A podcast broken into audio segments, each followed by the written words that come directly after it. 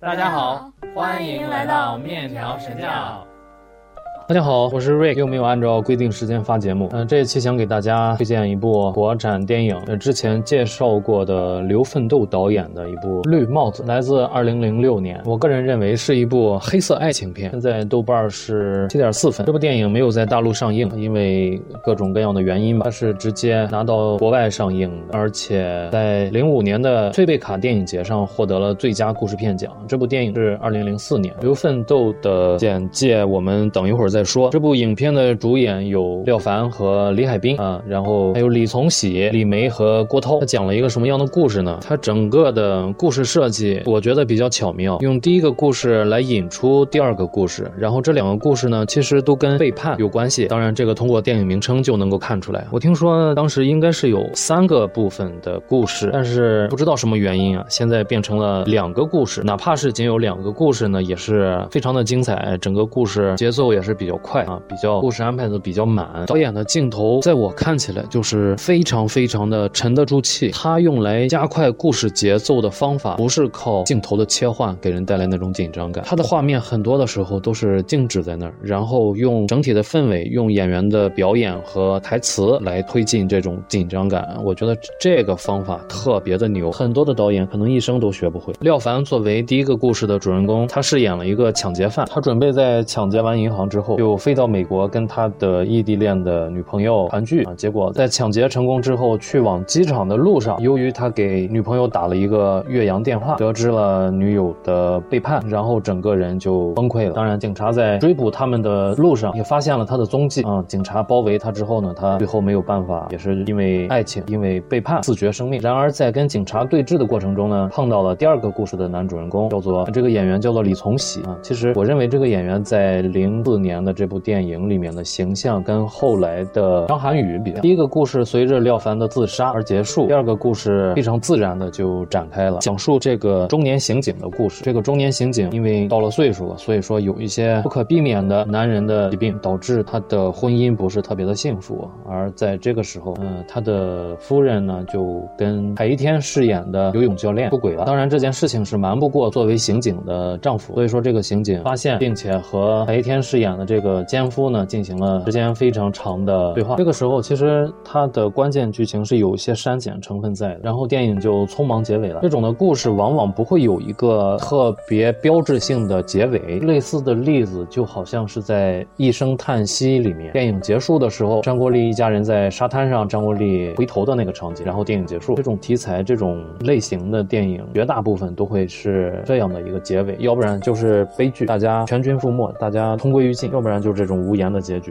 嗯，这部电影我认为是有着非常大的刘奋斗导演个人的色彩，他的每一帧，他的每一个镜头，每一帧都带有深深的导演的印记。如果你喜欢这种的类型呢，你喜欢刘奋斗导演这种的风格，你就会非常的乐在其中。如果你感到不适，那么他就会一直在刺激你的这种不适感。这个电影的开头，当年我们在看的时候，就是把我们哥几个震撼的都说不出话来，一个个都张大了嘴在那儿傻乐，觉得我操太牛牛逼了。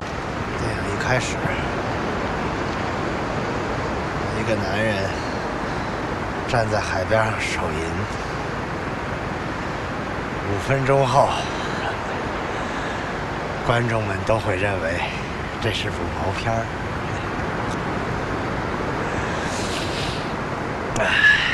结果他嘣儿从里边爬出两只小动物来，观众们都会认为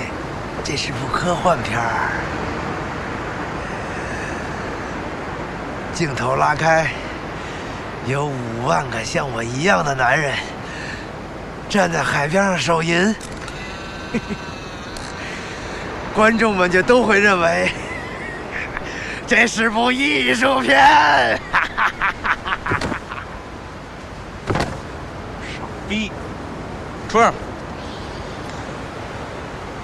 然后后面的剧情呢，特别是第一个廖凡主演的故事，那节奏之快，嗯，紧张刺激，然后廖凡的表演也非常的有爆发力。我仔细考虑了一下，那可能是我看过廖凡的第一部电影。说句题外话，我觉得这部电影和《让子弹飞》里面的廖凡才是我印象里面的廖凡。像那个《白日焰火》《江湖儿女》里面的那个廖凡呢，少了一股狠辣的劲，缺少了一些爆发力。我认为《绿帽子》和《让子弹飞》里面的廖凡才是最优秀的廖凡。我为什么说这部电影充斥着刘奋斗的强烈的个人风格呢？我觉得这是他的经历和他的性格所导致的，就是感觉他有太多的话想说，还有太多的想法想表达，但是一直没有这个渠道，一直没有这个方法能够让大家听见。但是所以说，一旦拥有了这个窗口，那么就要完整的展现自己的观点，展现自己的风格。他所表现出来的这种以王朔为代表人物的北京痞子文化所呈现出来的这种观感，是跟姜文拍摄《阳光灿烂的日子》那种少年感、那种莽撞热血的少年感是不一样的。这里面有很多从青年到中年的一种落寞和荒凉，有反差。加上导演个人也是一种老愤青，他个人身上也充满着那种反差感，充满着那种差异感。通过这部电影来表达、来展现自己呢，就相得益彰。这部电影的开头，刚才我说过啊，就是非常的惊艳。之所以让我们惊艳呢，是因为除了它的噱头，除了它的台词，它更多展现的是一种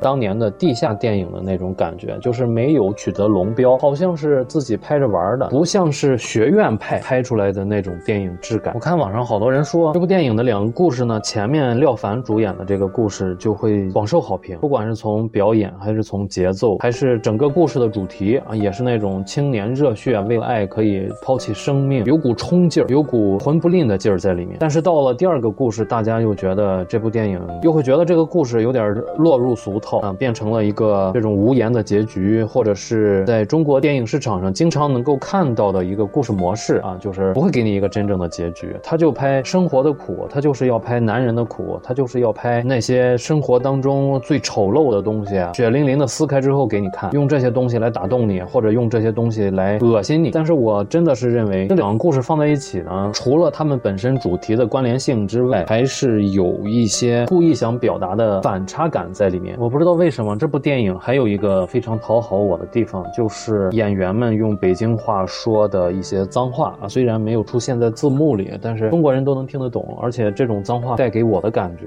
并不是说受到了冒犯，又或者是不够文雅，反而给我的感觉很亲切，非常的接地气。嗯，我觉得也是这些脏话能够让这个人物的性格、人物的形象能够立得住的一个主要原因。哎，我经常给我女儿说，所有的故事基本上都有四个部分来构成的，是由开始、发展、低谷和高潮这四个部分来构成。这跟我们上学的时候老师所讲的那种开始、发展、高潮、结尾是不一样的啊。我个人认为呢，那个低谷是整个故事当中的重中之重，没有了那个低谷，那么所谓的这个高潮，所谓的这种英雄形象，所谓的升华都不会有，都不会产生。然而有的故事呢，它可能不需要结尾，就像这部电影一样，基本上所有的故事都会有这四个部分来组成。啊，这个电影讲了两个故事啊，所以它会有两套的开始、发展、低谷跟高潮。可是整体的脉络不是特别清晰。第一个故事里面，廖凡就为了爱情牺牲了生命，那么他低谷的时候呢，就是遭到了恋人的背叛。高潮戏应该就是自杀的那个场面。那么第二个故事低潮戏应该是老刑警和海一天见面之前，然后就是两个人的对话。这两个故事好像都没有结尾，就像我之前说的，这部电影的一大特点就是没有结尾，因为不需要结尾，或者说结尾就是如此。我们谁也没想到，廖凡演的主人公在去世之前，他问刑警的问题居然是什么是爱情？这个问题确实是打了我一个措手不及。我感觉每个人心里这个问题的答案应该不会统一，因为人和人是不一样的，每个人想要的东西也是不一样，每个人的底线和满足的阈值也都是不一样的。有些你认为那些嗤之以鼻的东西，非常的微小，非常的不值一提的东西，微不足道的东西，在我眼里可能就是爱情。前几年还经常会有人在讨论这种问题，就是类似于你还相信爱情吗？你相信爱情吗？我觉得这个问题能不能够翻译一下，翻译成你会爱我吗？或者再简短一点，就叫做你会爱吗？这样听起来有些道理。不然的话，这个问题就好像是你相信地心引力吗？你相信地球是圆的吗？我相信，但是这件事情我相信与否和我没有多大的关系。你问我也相信，你不问我仍然在相信。我有的时候觉得吧，爱情挺靠不住的。他如果要想要维持持久，还有很多的前提，有很多的条件，就好像两个人在结婚典礼上司仪说出的那些话一样。无论我贫穷富有、健康疾病，你都会爱我吗？可是，如果一个人的外貌、一个人的性格，或者说一个人的性别都改变了，那么他就跟一个陌生人是一样的。那么，爱情这个誓言还有用吗？那么，我们对爱的这个枷锁、对爱的这个定义，到底是图的什么呢？所以，我觉得爱这个东西有点不靠谱。我相不相信爱情？我一定相信爱情，有爱情这个东西。可是，它一定不如友情或者是亲情来的持久。这部电影想表达的，我认为，在这个刑警眼里，他会怎么去定义这位年轻人的自杀？是我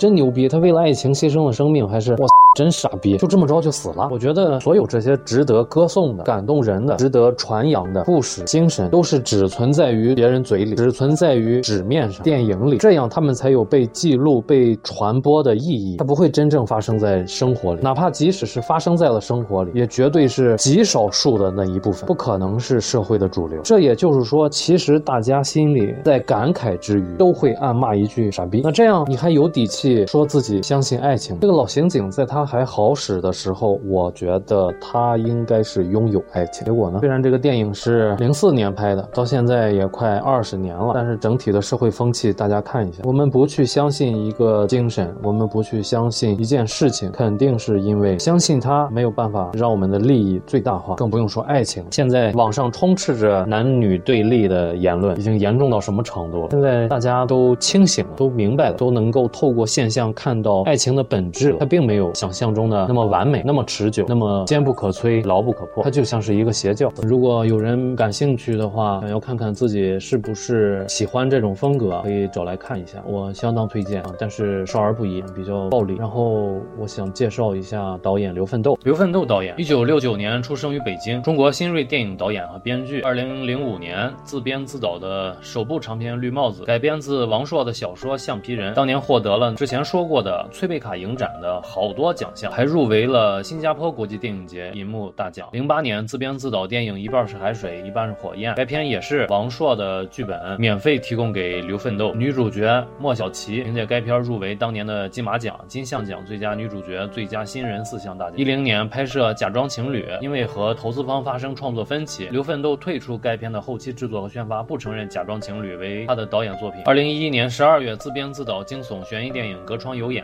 这个电影我个人是很。还没有看过，我发现豆瓣有评分，但是极其的低。这也是他第一部在大陆地区能够公开发行的影片。刘奋斗编剧的作品呢，包括九七年的《爱情麻辣烫》，九八年的《美丽新世界》，九九年的《洗澡》，二零零一年的《开往春天的地铁》啊，这几个都是非常的脍炙人口。包括前几期讲过的张扬导演的《洗澡》，也是刘奋斗的编剧。我们看刘奋斗的整个的工作的简历，就能够推测到他大概是一个什么样的人。他有点像是一个活生生。的王朔笔下的男主人公的生活状态，他在非常小的时候，八十年代末九十年代初的时候，高中毕业，然后对各种艺术发生了浓厚的兴趣。谁年轻的时候都会有一个特别文艺的梦想，但是那个时候呢，在北京他就已经有了一套自己的两居室住房，所以结交了好多文艺圈的朋友，包括张楚，他那首《姐姐》就是在刘奋斗的两居室里写。如果大家看过王朔之前的小说，应该会对当时的北京、当时的年轻人的状况有一个大致的了解，就是那种无所事事，有莫名其妙的艺术使命感，特立独行，自命清高，然后就是私生活比较混乱。在那个时候，所谓的京圈，所谓的院派文化，其实是一个刚刚开始萌芽发展的阶段。这帮在当时来说是年轻人的艺术家，因为喜欢的东西是一样的，所以肯定会聚集到一起。他正式参与的第一部电影是《爱情麻辣烫》，那个时候他正在写小说，能把小说变成电影，变成剧本，还是一件相当可以引以为傲的事情。后来来他在一个摇滚乐的现场认识了张扬，也就是《洗澡》的导演。结果呢，陆陆续续的又认识了好多编剧，大家就凑到一个小宾馆，彻夜的谈心聊天，每个人都在写自己不同的故事，然后就可以把这四五个故事串起来，就变成了当年的爱情麻辣烫。然后刘奋斗呢，是在做了编剧之后才萌生了想法，想做导演，因为他觉得他自己编的故事让别人再去表达，还不如自己亲自去表达。他想对这个故事有一个绝对的控制权，这点我们可以在他的电影里能够看出来，因为他电影里面的主人公基本上都是特别强势霸道的男性，雄性气息特别的明显，控制狂。他自己也承认，《绿帽子》实际上讲的是一个性和权力，讲的是男女之间的控制。在拍完了《绿帽子》之后，他请了一批朋友来看电影，这才认识了王朔，跟王朔特别投脾气，这两个人的性格呀都基本一样，然后内心都是非常柔软。